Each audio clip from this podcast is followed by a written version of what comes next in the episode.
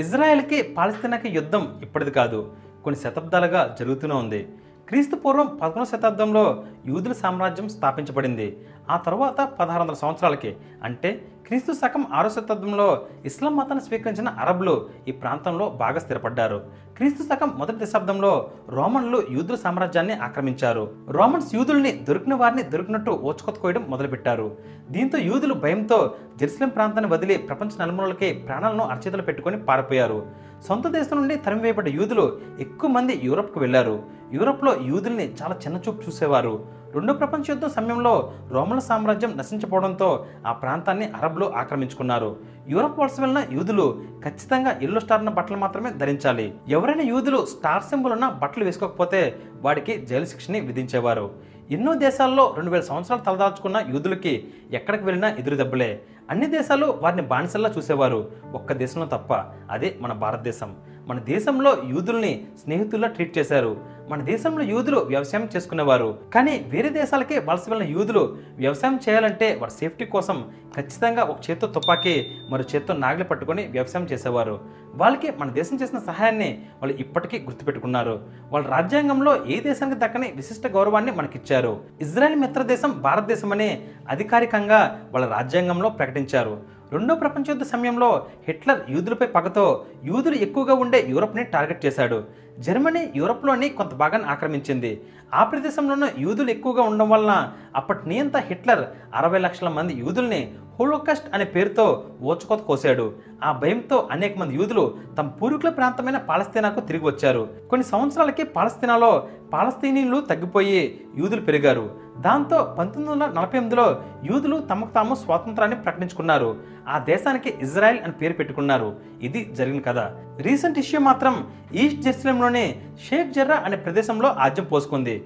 జెరూసలేంలోని all Aqsa మసీద్ కారణంగా ఇజ్రాయెల్కి పాలస్తీనాకి ఘర్షణ మొదలైంది. ఇస్రాయెల్లో వెస్ట్ బ్యాంక్ అండ్ గాజా పట్టి అనే రెండు ప్రదేశాల్లో పాలస్తీనియన్స్ ఉంటారు. ఇజ్రాయెల్లోని జెరూసలేం అనే ప్రదేశంలో యూదులు మరియు ముస్లింస్ ఆరాధించే ప్రధాన మందిరాలు ఉన్నాయి. జెరూసలేం కోసం ఇజ్రాయెల్ పాలస్తీనియన్స్ మధ్య అనేక గొడవలు జరిగాయి. ఆ గొడవల కారణంగా ఐక్యరాజ్య సమితి జెరూసలేంని వరల్డ్ హెరిటేజ్ సైట్గా ప్రకటించి తన ఆధీనంలో ఉంచుకుంది. కానీ అదంతా పేరుకు మాత్రమే. నిజానికి ఇజ్రాయెల్ దేశమే జెరూసలేంని కంట్రోల్ చేస్తుంది. ఫ్రెండ్స్ మీకు గుడ్ న్యూస్. కేవలం ఈ ఐదు రోజులు. అంటే మే సిక్స్టీన్ నుంచి మే ట్వంటీ వరకు మీరు వంద రూపాయల నుండి పది లక్షల వరకు ఎంత బంగారం కొన్నా మీకు extra two percent twenty four carat స్వచ్ఛమైన బంగారం ఫ్రీగా వస్తుంది. పైగా మీరు ఈ బంగారాన్ని కొనడానికి తరుగు మజూరీ కోసం డబ్బుల్ని వేస్ట్ చేయాల్సిన అవసరం లేదు. అలా మీరు కొన్న బంగారం బాగా రేటు పెరిగినప్పుడు ఒక్క నిమిషంలోనే బంగారాన్ని అమ్మేసుకోవచ్చు.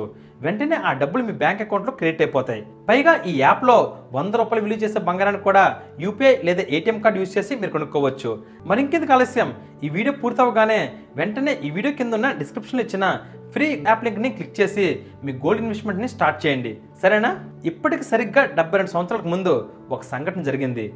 జెరూసలేం ఈస్ట్లో ఉన్న షేక్ జరాలో పాలస్తీనియన్స్ ఎక్కువగా ఉంటారు. పద్దెనిమిది వందల డెబ్బై ఆరులో ఈస్ట్ జెరూసలేంలోని షేక్ జరా ప్రాంతంలో కొంత భూభాగాన్ని రెండు జూయిస్ ట్రస్టులు అరబ్స్ నుంచి కొనుక్కున్నారు. పంతొమ్మిది వందల నలభై ఎనిమిదిలో అరబ్స్ ఇజ్రాయెల్ మధ్య ఘోర యుద్ధం జరిగింది. అప్పటికే షేక్ జరా ప్రాంతం జోర్డాన్ చేతుల్లోకి వెళ్ళిపోయింది. జోర్డాన్ వాళ్ళు పాలస్తీనుల కోసం ఆ ప్రాంతంలో ఇరవై ఎనిమిది ఇళ్ళను కట్టించి దాన్ని ఒక కాలనీగా మార్చారు. పంతొమ్మిది వందల అరవై ఏడులో మళ్ళీ ఇజ్రాయెల్కి ముస్లిం దేశాలకి మధ్య యుద్ధం జరిగింది. దాన్నే సిక్స్ డే వార్ అని అంటారు. ఆ యుద్ధంలో మళ్ళీ షేక్ జర్రాని ఇజ్రాయెల్ స్వాధీనం చేసుకుంది. అప్పటికే షేక్ జర్రాలో ఉన్న ఆ కాలనీలో పాలస్తీనియన్లు అలాగే ఉన్నారు. రీసెంట్గా అక్కడ సుప్రీంకోర్టు ఒక తీర్పునిచ్చింది. ఆ ఇళ్ళని యూదుల ట్రస్ట్లో కొనుక్కున్నాయి కాబట్టి వెంటనే ఆ ఇళ్ళని పాలస్తీనియన్లు ఖాళీ చేసేయాలని ఆర్డర్స్ ఇష్యూ చేసింది. కానీ పాలస్తీనియన్స్ మాత్రం మేము వెళ్ళమని తెగించి కూర్చున్నారు. ఇక చేసేది లేక ఇజ్రాయెల్ పోలీసులు ఆ ప్రాంతంలోని ఏడుగురు ప్రజల్ని అరెస్ట్ చేశారు. ఈ అరెస్ట్తో పాలస్తీనియన్స్ ఉండే అన్ని ప్రాంతాల్లో కూడా ఇజ్రాయెల్ పోలీసులపై పాలస్తీనియన్స్ దాడులు చేయడం మొదలుపెట్టారు. ఇజ్రాయెల్ పోలీసులు కూడా లాఠీచార్జ్ చేయడం మొదలుపెట్టారు. కేవలం ఇరవై ఎనిమిది ఇల్లే కదా? దేశమే వాళ్ళ చేతిలో ఉన్నప్పుడు దాన్ని వదిలేచ్చు కదా అని మీరు అనుకోవచ్చు. ప్రతి దేశానికి ఉన్న మతాచారం ప్రకారం వాళ్ళకి కొన్ని పవిత్రమైన ప్రదేశాలు ఉంటాయి. జోర్డన్ వారు ఆ షేక్ జరాన్ని స్వాధీనం చేసుకున్నప్పుడు కావాలనే ఆ ప్రదేశంలో ఈ రెవెందిల్లు కట్టించారు. ఎందుకంటే ఆ ప్రాంతం దేవుడు ముగ్గురు యూదులకి వాగ్దానంగా ఇచ్చిన ప్రదేశం అని యూదులు బాగా నమ్ముతారు. ఇజ్రాయెల్ ప్రాంత యూదులకి షేక్ జర్రా అనేది చాలా పవిత్రమైన స్థలం. అయితే అసలు ఈ గొడవలు చెలరేగలా చేసిన ఆందోళనకారులు మాత్రం వెళ్ళి ఆలక్సా మసీదులో దాక్కొని సమయం వచ్చినప్పుడల్లా ఇజ్రాయెల్ బలగాలపై వాళ్ళు దాడులు చేస్తున్నారు. పవిత్ర స్థలం కాబట్టి అక్కడికి పోలీసులు రారు అని అనుకున్నారు. కానీ ఇజ్రాయెల్ పోలీసులు వారి ఊహకందని విధంగా మసీదులోకి వెళ్ళి ఆ ఆందోళనకారుల్ని మట్టుబెట్టారు. ఈ చర్యపై ప్రపంచంలో ఉన్న ముస్లిం కంట్రీస్ అన్నీ ఇజ్రాయెల్ వారు పవిత్ర స్థలమైన మసీదులో ఈ మారణహోమం చేయడం ఏంటి అని తిరుగుతున్నారు అదే చర్యకి కోపం వచ్చిన గాజా పట్టిలోని హమస్ ఉగ్రవాద సంస్థ ఇజ్రాయెల్ మీద రాకెట్ బాంబుల వర్షం కురిపించింది. ఇజ్రాయెల్ కూడా గాజా ప్రాంతంలో ఎయిర్ స్ట్రైక్స్ చేసింది. పదిహేను మంది హమస్ టెర్రరిస్ట్ని హతమార్చింది.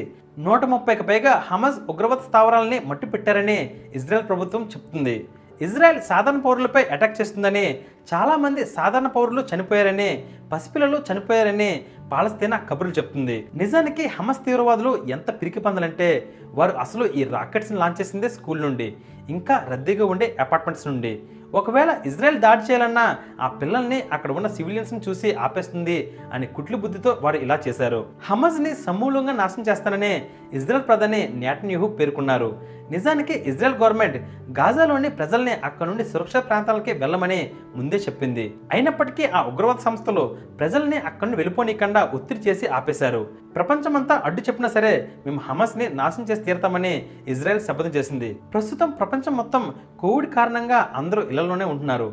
డాక్టర్స్కి పోలీసులు తప్ప దాదాపు మిగిలిన వారందరూ కుటుంబంతో సమయం గడుపుతున్నారు. కొద్ది రోజుల క్రితం ఇలానే ఇజ్రాయెల్ ప్రజలు కూడా అందరూ తమ ఇళ్ళలో టీవీ చూస్తూ కబుర్లు చెప్పుకొని భోజనం చేసి ప్రశాంతంగా నిద్రపోతున్న సమయంలో ఉన్నట్టుండి ఒక పెద్ద శబ్దం వినిపించింది. ఆ శబ్దం వచ్చిన కొన్ని క్షణాలకే ఒక సైరన్ కూడా వినిపించింది.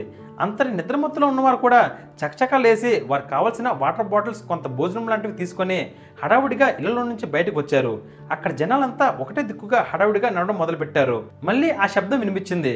అప్పటి వరకు హడావిడిగా సాగే నడక కాస్త వేగం పెంచి పరుగులుగా మారింది. అక్కడ వీధులన్నీ కొద్ది నిమిషాల్లోనే ఖాళీ అయిపోయాయి. ఆ శబ్దాలు ఏమిటో కాదు. పాలస్తీనాలోని గాజీ స్ట్రిప్ నుండి ఇజ్రాయెల్ పైకి రాకెట్ బాంబుల వర్షం కురిపించిన శబ్దాలవి. ఇలాంటి దాడులు అక్కడ ప్రజలకి కొత్తమి కాదు. అందుకే ఆ సౌండ్స్ వినగానే వెంటనే అక్కడ నుండి ఇజ్రాయెల్ ప్రభుత్వం సురక్షితం అని నిర్ధారించిన ప్లేసెస్కి వెళ్ళిపోయారు. దేశానికి దేశానికి మధ్య జరుగుతున్న గొడవలు మనం తరచూ చూస్తూనే ఉన్నాం. ఈ యుద్ధాలే చిలికి చిలికి ప్రపంచ యుద్ధాలకు దారితీస్తాయి. ప్రపంచంలో ఏ మూల ఉన్న దేశానికి మరో దేశంతో గొడవ జరిగితే అది పరోక్షంగా అన్ని దేశాలపైన ప్రభావం చూపిస్తుంది. ఎందుకంటే ప్రతి దేశం ఏదో ఒక దేశానికి మిత్ర దేశం లేదా శత్రు దేశం అయి ఉంటుంది. ఇజ్రాయెల్ ఆర్థిక రాజధాని అయిన టెల్ అవీవ్ పైన పాలస్తీనా రాకెట్ బాంబులతో దాడి చేసింది. వాటిని Israel Iron Dome air defence system ధీటుగా ఎదుర్కొంది. ఇజ్రాయెల్ కూడా ప్రతిదాడిగా గాజాలోని హ్యూమస్ ఉగ్రవాదుల్ని లక్ష్యంగా చేసుకుని వైమానిక దాడులు నిర్వహించింది. సోమవారం సాయంత్రం నుండి గాజీలోని హమస్ ఉగ్రవాదులు ఇజ్రాయెల్ మీదకి వందల కొద్ది రాకెట్ బాంబ్స్తో దాడులు చేశారు. ప్రతి మూడు నిమిషాలకి ఒక రాకెట్ పేలుతూనే ఉంది. అన్ని దాడులు చేసినప్పటికీ ఇజ్రాయెల్ అతి స్వల్ప నష్టంతో బయటపడింది. దానికి కారణం ప్రతి దేశానికి దాడి చేసే సామర్థ్యంతో పాటు శత్రు దేశాలు దాడి చేసినప్పుడు ఆ దాడి నుండి తమ దేశాన్ని కూడా సమర్థవంతంగా కాపాడుకుంటుంది. ఇజ్రాయెల్ ఈ విషయంలో కొంచెం ముందే ఉందని చెప్పుకోవాలి. ఎందుకంటే వారి దగ్గర ఒక ఎయిర్ డిఫెన్స్ సిస్టమ్ ఉంది. అదే Iron Dome air defence system. ఈ సిస్టమ్ ఇప్పటి వరకు కొన్ని వేల కొలది రాకెట్ బాంబ్స్ని గాల్లోనే ధ్వంసం చేసింది. శత్రు దేశాల రాకెట్ బాంబ్స్ అన్నీ ఏదో దీపావళి తారజోవల్లాగా గాల్లోనే నాశనమైపోయాయి. ఇజ్రాయెల్లో ఇలాంటి దాడులు తరచూ జరుగుతూనే ఉంటాయి. అందుకే ఇజ్రాయెల్లో కొన్ని ప్రదేశాలు ఎప్పుడూ ఖాళీగా ఉంటాయి.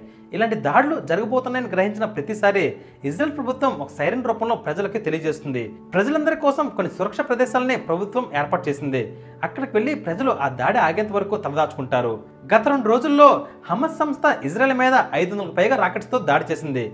కేవలం కొన్ని రాకెట్స్ మాత్రమే అదుపు తప్పి జనావాసంలో పడ్డాయి. మొత్తం ఇప్పటి వరకు పదిహేడు వందల యాభై రాకెట్స్ని గాజాలోని హమస్ తీవ్రవాద సంస్థ ఇజ్రాయెల్ మీదకి వదిలింది. అయితే అందులో మూడు వందల రాకెట్స్ ఫెయిల్ అయ్యి గాజాలోనే ఎక్స్ప్లోడ్ అయిపోయాయి. అక్కడ తీవ్రవాద సంస్థలోని వారు అంతటి గనులు. సోమవారం రోజు జెరూసలేంలోనే ఆల్ అక్సా మసీద్ వద్ద ఇజ్రాయెల్ సైనికులకి పాలస్తీనులకి మధ్య జరిగిన ఘర్షణే చిలికి చిలికి రాకెట్ బాణలాగా మారింది. ఇజ్రాయెల్ చాలా తెగింపు గట్టి యుద్ధ పట్టుత్వం ఉన్న దేశం. అసలు ఒకప్పుడు వారికంటూ ఒక దేశమే లేని ఇజ్రాయెల్. ఒకనొక టైంలో అమెరికన్ సైతం మెడలు వంచింది. అది వాళ్ళ దేశభక్తికి నిదర్శనం. ఇజ్రాయెల్తో శత్రుత్వం ఎంత భయంకరమో మిత్రత్వం కూడా అంతే ప్రశాంతంగా ఉంటుంది.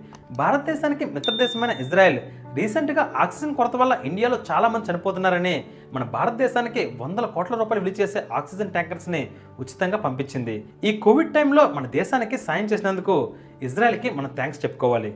ఫ్రెండ్స్ అలాగే మీరు బంగారం మీద ఇన్వెస్ట్ చేయాలనుకుంటే ఈ యాప్ యొక్క లింక్ని ఈ వీడియో కింద ఉన్న డిస్క్రిప్షన్లో ఇచ్చాను. దాన్ని క్లిక్ చేసి వెంటనే మీ ఇన్వెస్ట్మెంట్ని స్టార్ట్ చేయండి. సరేనా? అలాగే ఈ వీడియో మీకు ఇంట్రెస్టింగ్ అనిపిస్తే మీ ఫ్రెండ్స్ అండ్ ఫ్యామిలీస్కి ఈ వీడియో లింక్ని షేర్ చేయండి. లైక్ చేయండి కామెంట్ చేయండి.